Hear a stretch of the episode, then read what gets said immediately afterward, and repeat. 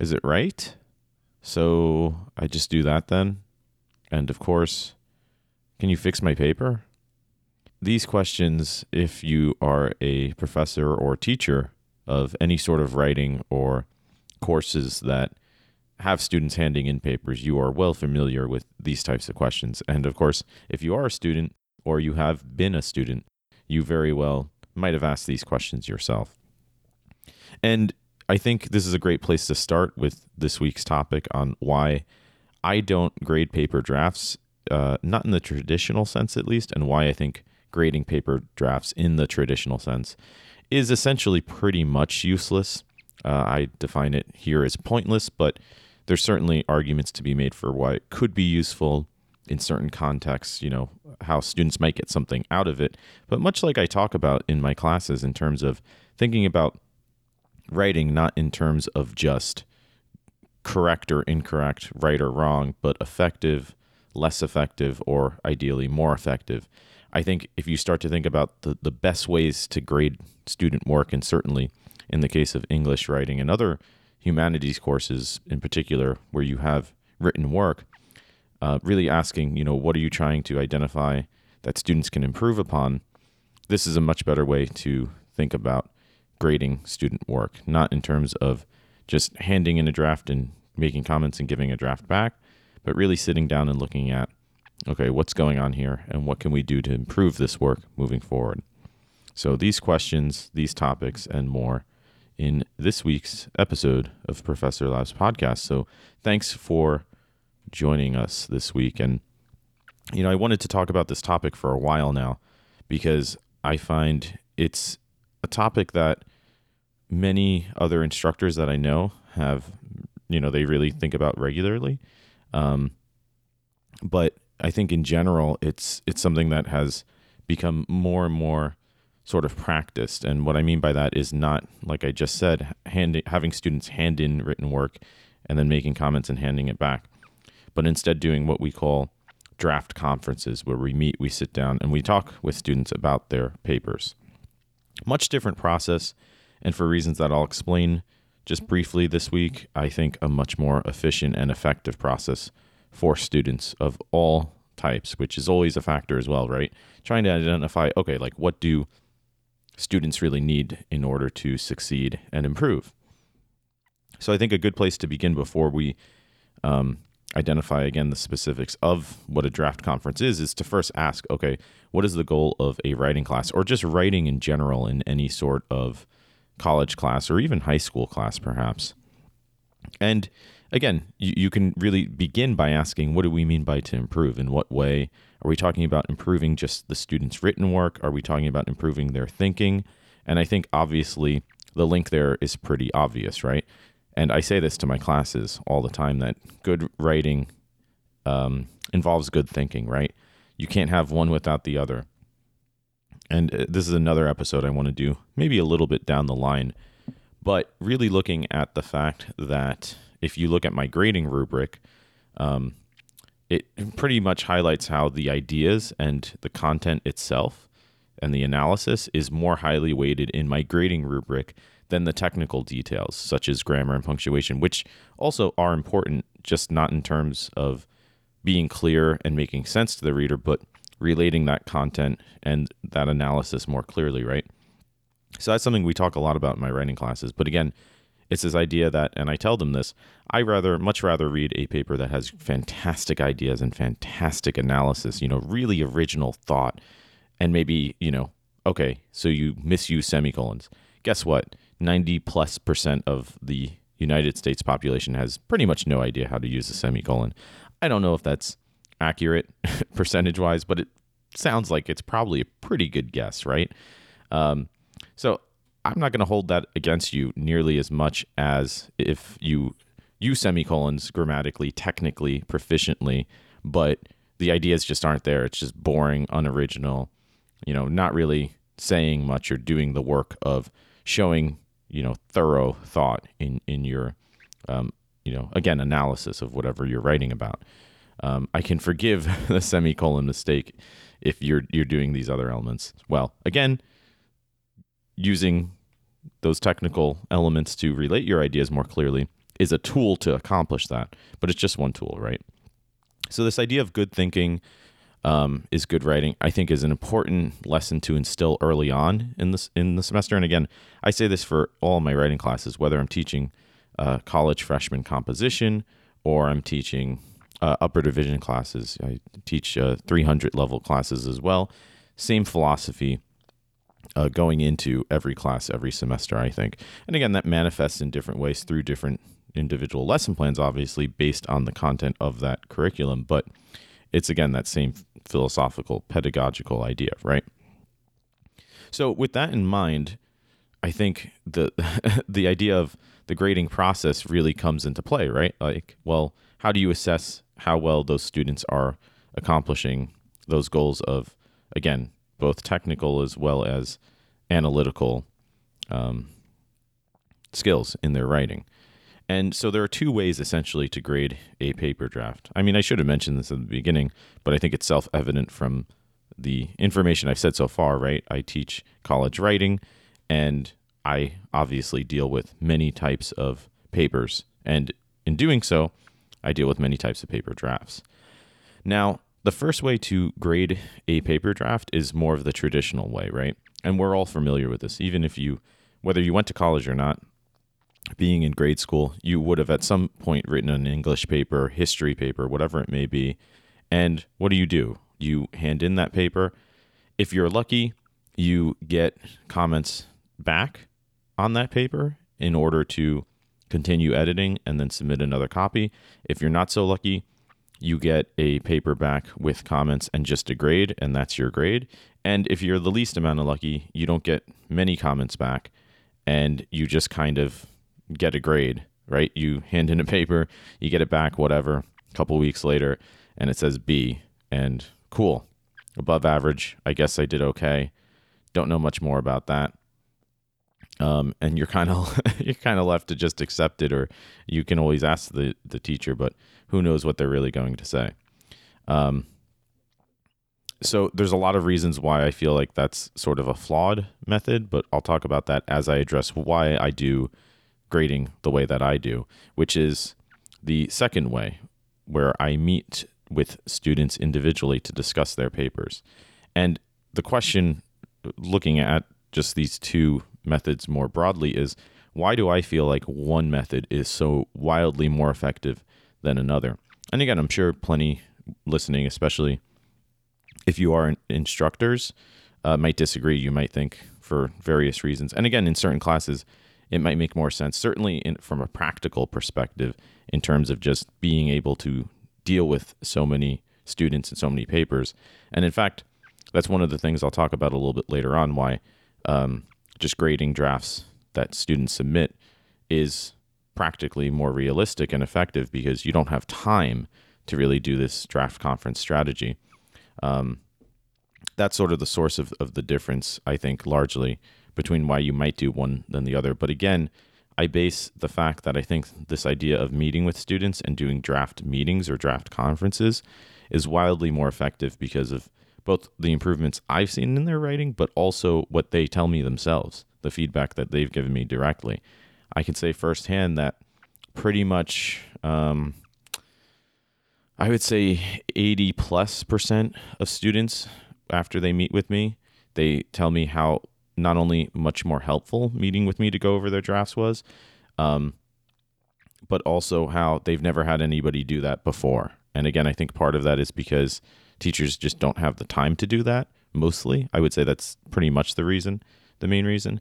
Um, and so that other maybe 15, 20% of students who don't say that, um, you know, again, that's I would ideally want that number to be 100% of students who say that they like these draft conferences, but I would also say that in terms of and I have done this where I just hand back drafts that I grade that students submit um, a much lower percentage have told me and I think would tell me that they find that my comments were useful, right? Um, again, I think there's too many cases where I've handed back drafts and if they do read my comments, they don't understand them they don't understand the context. It needs further explanation, and you can't address questions that they might have about those comments unless they come talk to you. So there's just a, a, a gap in communication when you just submit when students just submit a paper and you grade it and hand it back versus meeting and sitting down one on one with them. So, in terms of how to do a draft conference, because I encourage everybody listening, and uh, most of the teachers I know, at least at the school that I primarily teach at, use this method. Um, but I know lots of other schools they don't, and again for various reasons, uh, particularly the main one being time wise. Um, but I think the steps here are very important. So first, what I do is obviously we introduce the topic. I'll use the first paper that I do in my freshman comp class as sort of a base example because it's just an, uh, a rhetorical analysis paper looking at an opinion article in uh, the school newspaper and analyzing okay what is the author's point? And then how effectively and or ineffectively does the author make that point? Thinking about okay what type of audience is the author trying to convince? Um, obviously it's a student paper so those students are going to have certain opinions. And then again how well does the author do that? And what more could the author do maybe to engage different types of students with different types of perspectives? Winds up being a really good first paper for freshman comp for again other reasons that i think deserve their own episode. But again, that's sort of the first step is we talk about this in class in depth, um, including going over the grading rubric, sort of what I alluded to earlier. And I include what I call an annotated rubric, which kind of outlines the major sections of, or categories rather, of grading criteria that I look over. So, just as a very brief reference, I have the clarity of uh, word choice and sentence structure, um, phrasing, diction, th- those sorts of elements that are a little more thematic rather than the technical grammar and punctuation grammar and punctuation section, which is the second section. And then a third section is just form and style, making sure that all the other technical elements in terms of citations, works cited, those elements are all there and properly formatted. And then overall effectiveness is a fourth category. And there's a certain amount of points that you can score in those categories. Again, this is probably relatively similar to many other types of rubrics that instructors themselves use, right?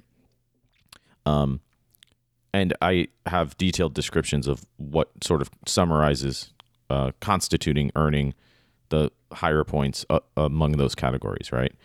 Um, and again, the idea here is to explain to students, okay, what is expected in terms of the overall performance, and you know, it's kind of funny the process as we describe this because another thing I also do is I go over sample papers with them of students who have written those analysis papers in previous semesters.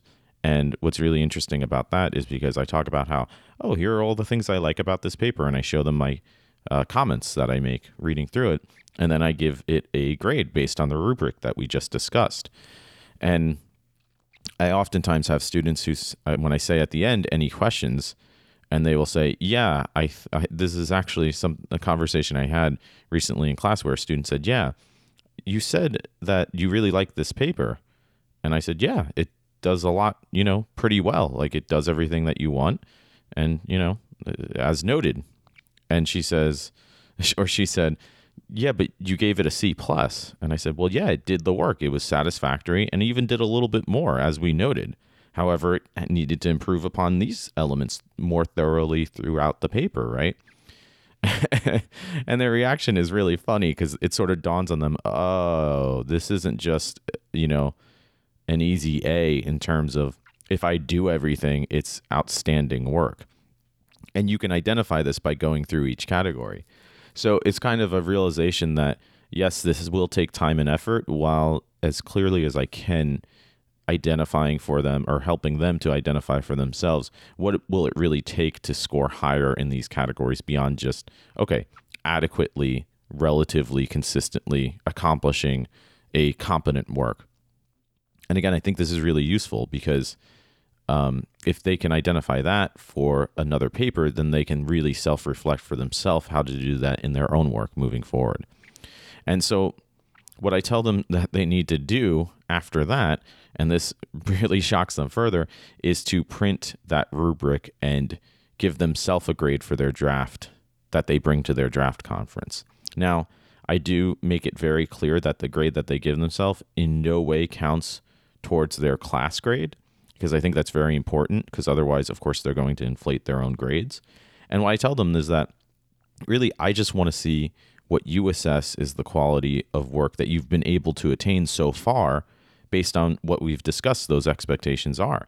And that it really is a self-reflection with the mindset of okay well if you can identify what you do so far and ideally do well so far well this is great. You can sort of focus from there on what can we improve moving forward?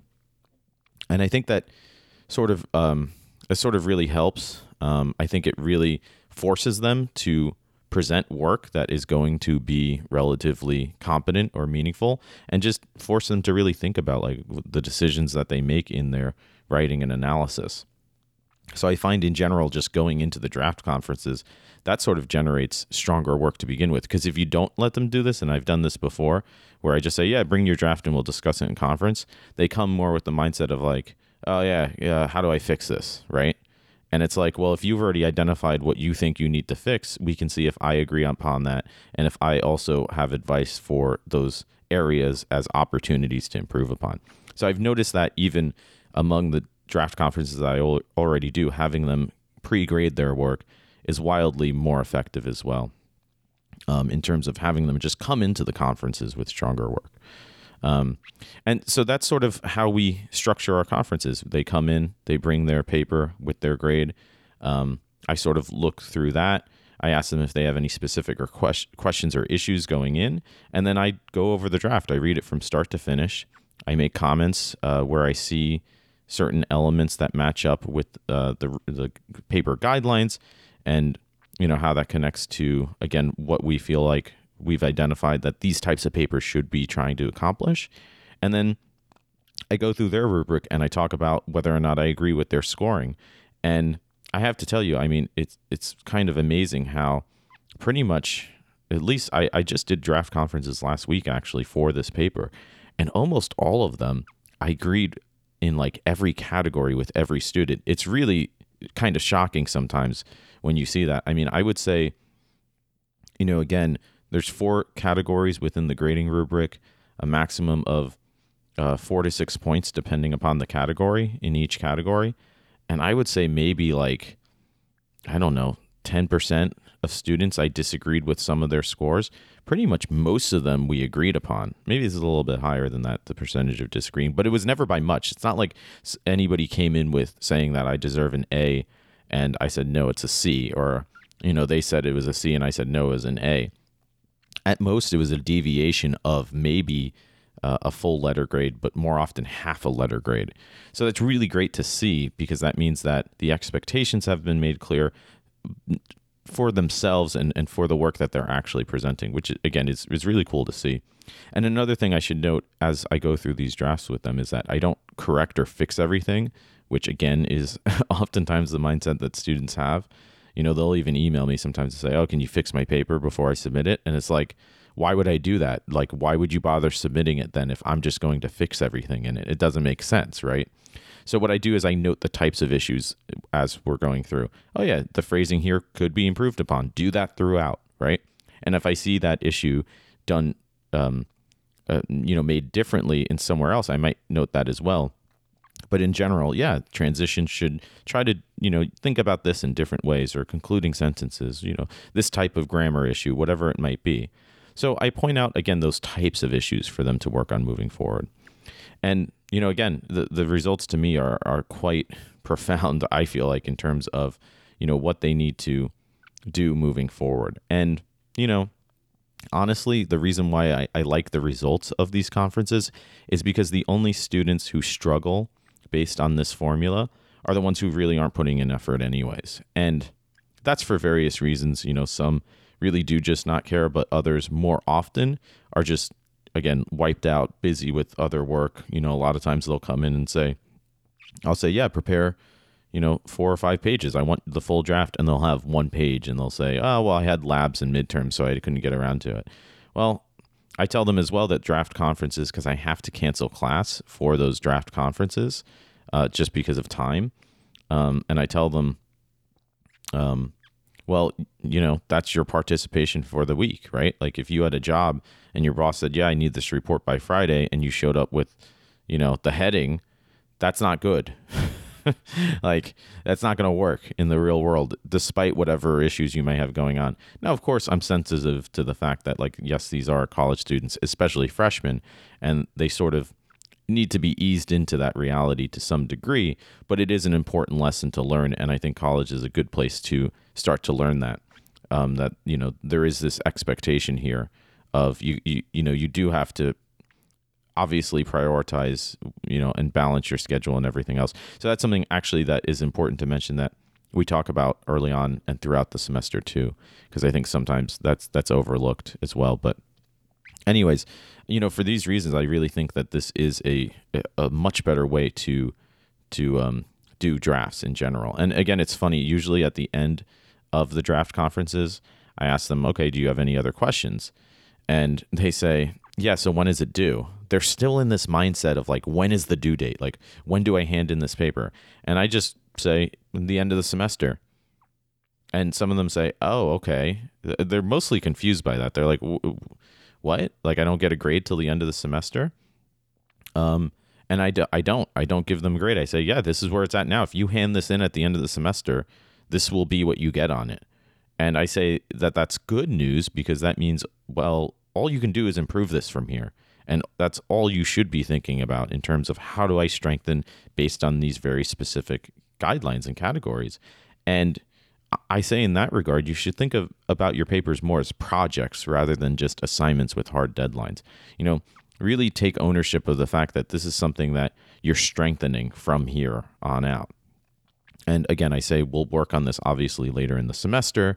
Um, and we can look at specific issues, but you know, you have a blueprint now. You have a, a, you know some guidance in terms of what you really need to do and really need to focus on moving forward so i, I do think it, it forces them in some ways to take ownership of their work again it's so much less hmm, it's so much less personally what's the word i would say personally um, invested to just hit a print or a submit button online and hope for the best. Hope you did it right. Then have to come meet with me and explain like yeah what quality have you put in here?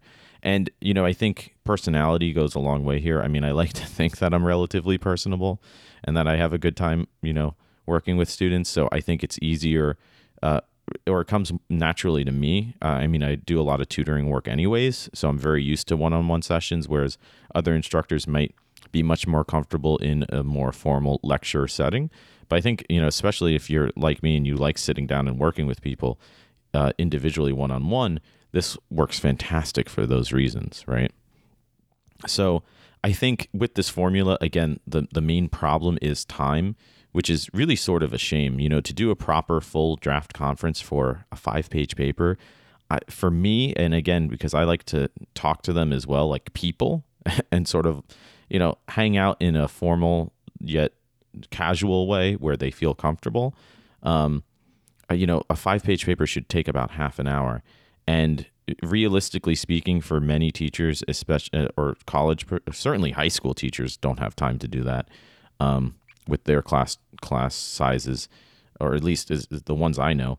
And at the college level, even with higher enrollments, pretty much across the board, everybody who teaches everywhere that I know, um, it's becoming less and less manageable you know, there's not enough time with these higher enroll- enrollments. I mean, I can do a five page draft conference in about 15 minutes, but that's not going to be as effective. I'm not going to have time to really go through point by point like I can if I take half an hour. And similarly, if students just hand me in a paper, like I said at the beginning, which is the method that I don't like and I feel like is not effective, I can read through and grade that because I don't have to explain my comments, right? I can just kind of scribble down my notes and give a letter grade, slap a letter grade on it in about 15 minutes uh, again as well. And you know, it doesn't sound like a big difference maybe. Oh, what's the big difference? Just meet with all of them. This is kind of you get the feeling what administration thinks. Um you know, what's a few more students, you know? Oh, okay, so you teach you're teaching 10 more students for no more pay this semester. What's the big deal? It's like, well, if I'm trying to do these draft conferences, which is in fact more effective. I mean, I think you could go through semester by semester, and I'll tell you which semesters my students did draft conferences and which semesters my students just handed in drafts. And I bet you you'll you'll think that their final work from the draft conference semesters is better if you just like blind red tested them. Um, and it makes a difference, right? If you think about just taking 50 more students pending my math, and that's a small amount, that's just a couple of classes, um, that's 12 and a half more hours to do a half an hour um, draft conference for them, you know, per draft than if I just, you know, collect and toss them back or cut down my draft conference time. And that's not manageable, you know, uh, uh, per week to, to add that many students. And w- again, with especially adjunct professors who are teaching multiple jobs, um, it's really sad that I, I feel like more and more instructors are faced with this dilemma of having to choose between doing what's best for their students and doing what's manageable. Because again, you know, practically speaking, um, we, we only have so much time, both in terms of, well, sometimes physically we have to go to other jobs, but also mentally. You know, if we get burnt out, you know, doing 10 hour days draft conferencing, it's like, uh, well, yeah, what's the big deal? People work 10 hours all the time. It's like, true, but I'm not going to give as quality feedback if I'm burnt out than if I can manage my time better. So it, it is sad that there's that aspect of the fact of why I feel like these conferences aren't done more often. Um, it's just a practical limitation, but I think when and where it can be done, it is you know a, a highly recommended from my perspective for these reasons, um, and it's one of the reasons you know as well why I I'm an advocate for smaller class sizes. I mean I would take more and more time the smaller the class is. You know, ideally, I would love to sit down with students for 40 minutes if I could, but that's just never going to happen. Um, not not at least in most educational settings, I think. But if we had that time, I think again, it it only serves to benefit the students more. Um, for various reasons, which I think deserve another episode. You know, just one-on-one interaction with students in general.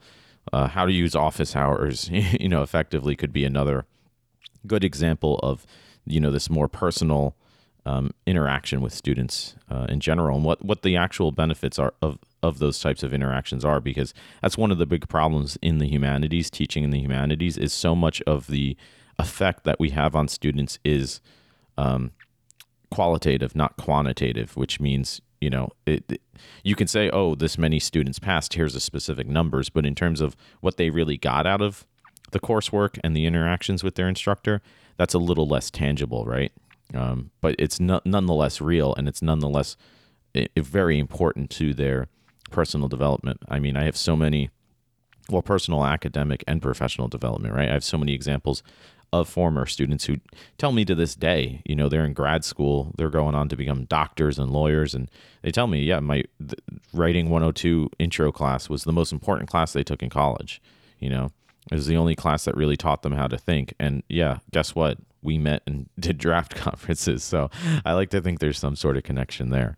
And, and again, it comes back to this larger idea that I think really the goal of, of teaching writing in general, but this is true, I think, in other classes, especially in the humanities, it's, it's really to teach students how to uh, use their time to think and put in how putting in time and effort it, it should be reflective of the, the more the more sort of uh, strenuous strenuous isn't the right word, but you know level of, of rigorous thought and analysis that I think then yields results, and that's that's really cool to see. Um, so yeah, that's why I do draft conferences. I just did them last week, like I said. It was exhausting, but I got through them. we always joke they're like, "Yeah, we love draft conferences. You should have more." And I'm like, "It's brutal because it's essentially my whole week full time, and then all the other grading you know assignments I have to do on top of that. So it becomes over full time, which again is one of the reasons why it's more and more difficult to do as class enrollments just continue to increase. But you know, again, um, I'll do more of these later on in the semester for research papers, which is even more difficult because those draft conferences are even longer. But we'll get through them because again, the results are what matter, and I think they are there. So, anyways, uh, that's all I wanted to talk about today. I think, again, this is a really cool method, and I just wanted to share my experiences with this method for any other instructors out there and any other students out there uh, who, who have had bad grading experiences. Um, there is a good way to do, you know, writing, and I think this is one of them. So, if you're somebody listening who hates writing or, you know, hates sort of, uh, just like the work involved in writing. It's uh, it might be because of the methods that you've had to learn writing, not the writing itself. So I don't know. Maybe think about that um, in terms of how to improve your your own way of approaching any sort of writing as in a less daunting way. But anyways, uh, I'd love to know what any of you think, whether you are instructors or students.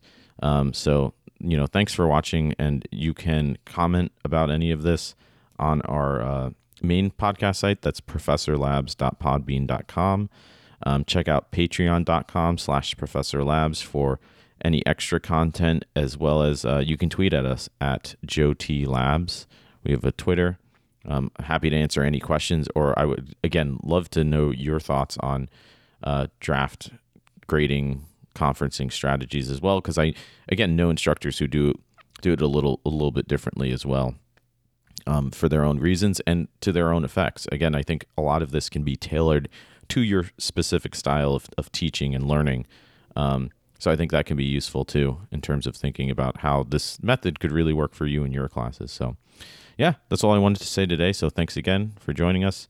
Uh, check us out next week. Hopefully, we'll have a more regular podcast episode schedule uh, moving forward. I actually just moved, so it's been a little hectic. It's been a couple weeks since the last episode, I think, but hopefully we'll have more regular content to come. And share your ideas. If you want us to cover certain topics please uh, tweet us tweet them at us or comment on our website. Um, so yeah that's all for now. Thanks again for listening. And until next time uh, keep drafting ideally keep conferencing. And as always keep learning. Thanks again. Bye bye